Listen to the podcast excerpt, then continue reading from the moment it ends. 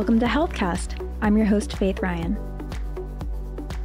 Today, I'm joined by Mannan Dasti, the Chief Information Officer for the National Institute of Mental Health, to discuss the role of technology in delivering mental health care services to the public, as well as researchers studying the effects of COVID 19 on mental health. Mannan, welcome to the show. Faith, thank you so much for having me. Yeah, thanks so much for joining me today. So, I guess just starting off, I always do this, but for our listeners, could you please tell us a little bit more about, you know, your past experience in health IT within the federal government? Yeah, absolutely. So, I've been blessed where I have spent quite a bit of time at FDA prior to joining the National Institute of Mental Health. I was at the CIO's office at FDA. Got a chance to learn a lot about technology's role in public health and how IT plays a key role in ensuring safety and security of public health. So uh, I consider myself blessed to have had that background and that experience. You know, now you're at the National Institute of Mental Health and you guys are all working remotely. So, how has your office handled this mass transition to remote work and this continuation of research after COVID hit? You know, it was a, it was a challenge to put it lightly. As the rest of the world, um, you know, there was no forewarning that this is coming. Not forewarning in a sense where you had months and months to plan, right? So when the federal government went into a lockdown where people were required to work from remote locations, we had to basically shift everybody's office from the official locations to their home locations. So you know, transitioning to 100% remote support activities, you know, we had to do this over a very, very short period of time. It required everybody to be, you know, on deck. We had to make sure that people, regardless of their role, they wore different hats, they rolled up their sleeves, they ensured that we didn't have any downtime because frankly, you know, work can't stop just because there's a pandemic. So we tried to make sure that the agency continued to do its work without any stoppages we needed to make sure that the continuity of operations that it was accomplished um, and that this was not only a major accomplishment for IT, but for all for NIMH as well. What were some of the successes, challenges, and lessons learned from this mass transition? So, great question. You know, oftentimes we think of just staying afloat, but in reality, given the situation that we're all in, just staying afloat is a success, but there were lots of successes. Um, it was uh, primarily because we emphasized very much on teamwork. We knew that everybody needed to come together to work together to make sure that as we transitioned, that we both the IT and the non-IT was in it together. It required a lot of patience on everybody's part. People had to relearn on how to work together without being together we also found out that you know the things that we could normally get in a short notice that we could no longer do so. The impact of pandemic on the supply chain was very evident. So things such as laptops or monitors or printers or whatever where we could just order and get them within a couple weeks in many cases it took months to be fulfilled. And in some cases the things that we ordered let's say six seven months ago we still haven't received them. And so those are the kind of things that are problematic but you know, you can only truly prepare to appreciate the magnitude of this when you start looking at, you know, this is a, a whole picture as compared to one aspect of it. So the blessing in disguise is that we've come out of this much stronger and you know hopefully this is going to prepare us better for any of the future events hopefully nothing of this magnitude but still you know you know, as the chief information officer, you are responsible for getting these technologies out and directing a team leading this effort to get these technologies out to the NIMH staff members and researchers. So, how do you exactly view the role of technology in achieving your agency's public health mission during this time? So great question. And the thing is that, you know, the technology, whether we know it or not, is a part of our daily lives. I mean, we use mobile apps to monitor our breathing. We use mobile apps to monitor our heart rate. We use, you know, various types of wearables to see how we're doing when we're talking about exercising and stuff. But the reality is that all of those things are really related to our personal health and in, you know, at a larger scheme of things, the whole overall public health as well. So when we started thinking about technology specifically related to public health, we see, you know, does it make it easier to plan? Does it make it easier for us to design systems that will fulfill specific goals or required goals? And so we start to think about how will it help with the data collection. So as we develop applications, we think of will it just collect the data? Will it also assist with the management and sharing of analysis of the data as well? We think if we were to do any of those things, will it be easier? Will it make the analysis easier? Will it break it down into, let's say, digestible chunks so that the scientific community that is looking at that data, they can slice and dice it and try and make better sense out of it so they can make appropriate future decisions? You know, it is not only the analysis and interpretation of that data, but it is also dissemination of that information, right? So again, technology comes in where you perhaps were limited to sharing that information with the people who were close to you. Now, with technology, you can, with a click of a button, share information with somebody who's on the other side of the world.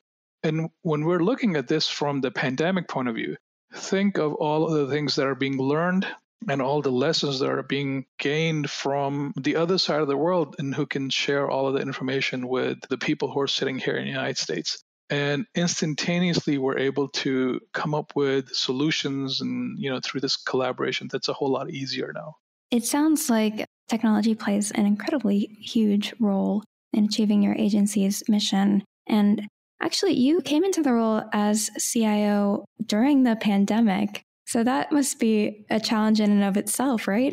Absolutely. I mean, so I was uh, just a few months into my job. So I was not only getting used to the new environment, getting to know people, but we had to then go into a hurry. You know, it's one of those like two minute offense and the game's on the line right so i had to to learn quickly not only the people but also the environment but at the same time not lose focus of that we needed to create an environment that was successful so it was challenging, but very, very rewarding.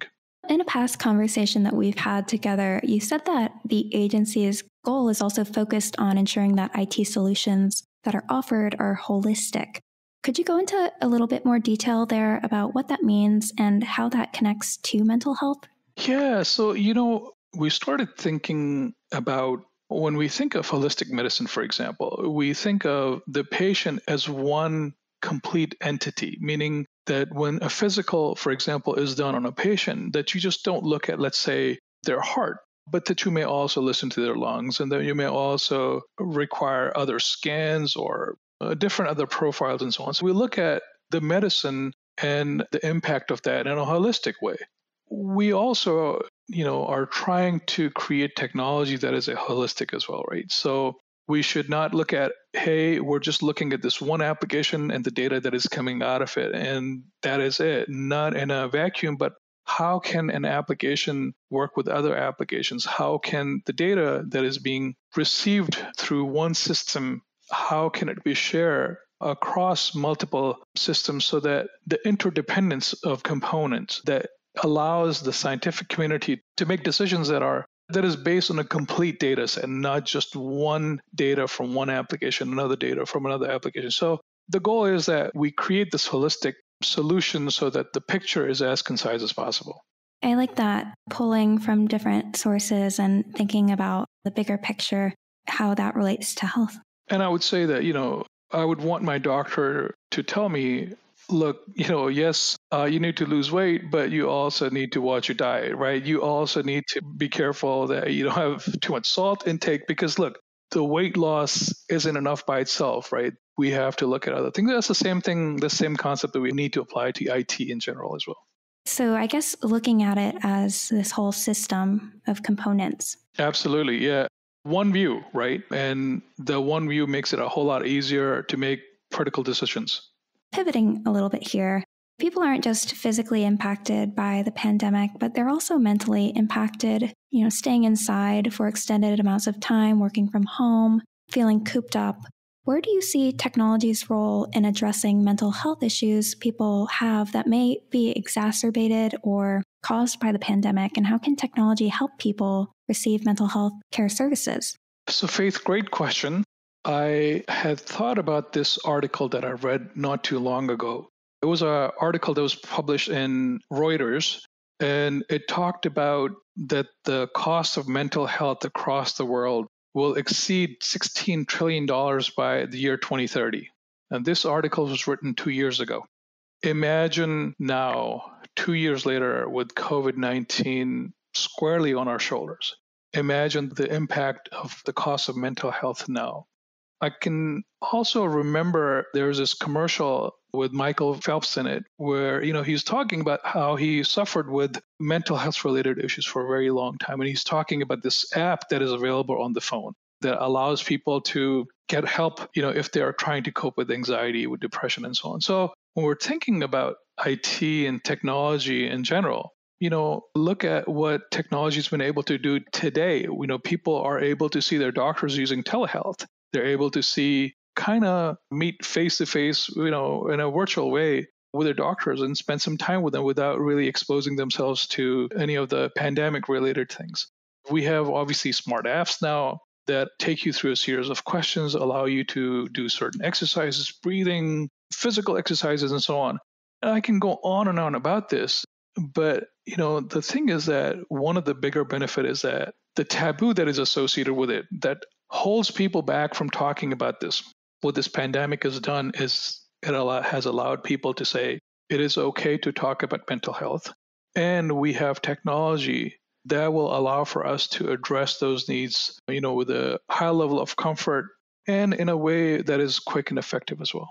I think it's the level of communication too that technology can provide because it's the most important thing is staying connected, right? And not isolating from the rest of the world or not feeling scared to reach out to someone to talk to them about how you're feeling or what's going on in your life during this very tumultuous time. And it's impacting many, many people across the world. So, yeah, I think that's definitely something that technology can support people with.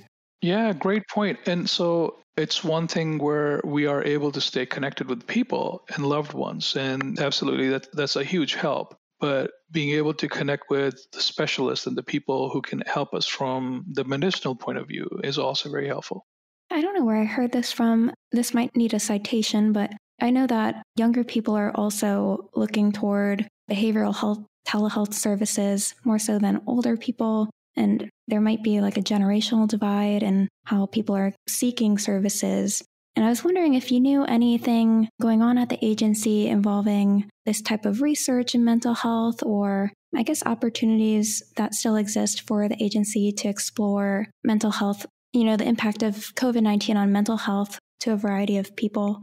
So, the agency in general is obviously always looking for ways to make things easier for people, right? So, when we are working with both the public, the general public, the doctors, the researchers, you know, we're trying to find ways to make it easy, right? But once that is not only easy for the researchers and the agency, but also for the end users as well. So, we are continuing to look into the pros and cons of mental health, those apps how can we make it so that the generational gap that you were talking about that it can be overcome that things are easy for people of all ages regardless of you know whether they are comfortable with technology or not. So we are always evaluating applications. We're trying to create partnerships with between clinicians and engineers. We're looking at the various things that may be available via our smartphones that you know may not require much of an interaction except maybe a click a few buttons and so on. So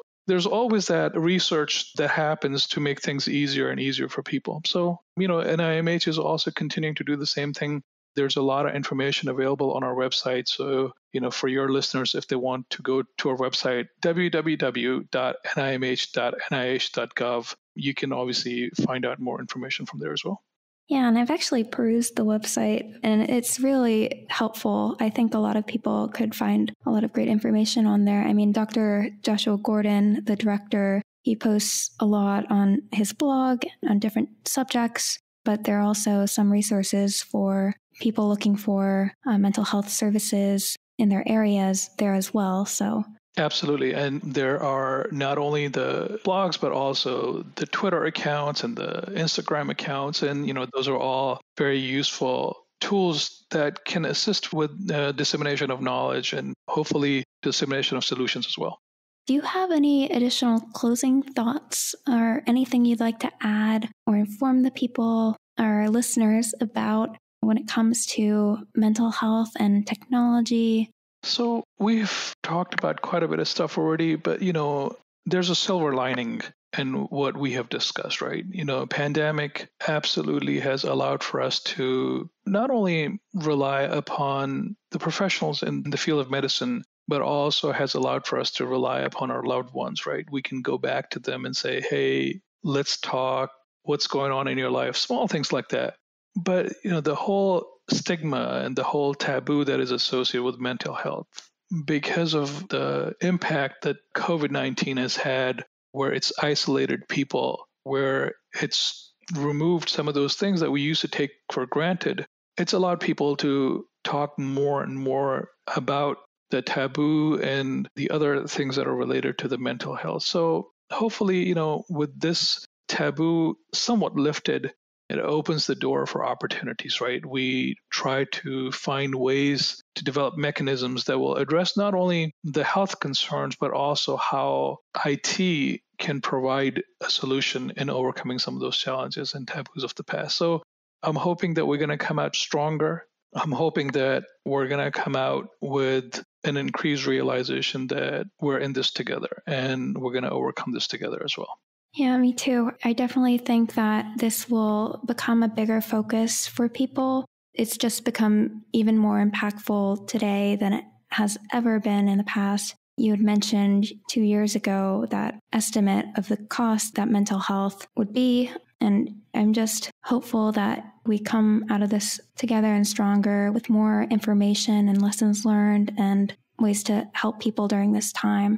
So thanks so much for joining me today, Mannan. I appreciate you taking the time out of your day to talk about this subject, the role of technology and how it can help people during this time in improving their mental health. Faith, thank you so much for having me, and I look forward to talking to you again in the future. Hopefully, we won't be talking about pandemic during that time.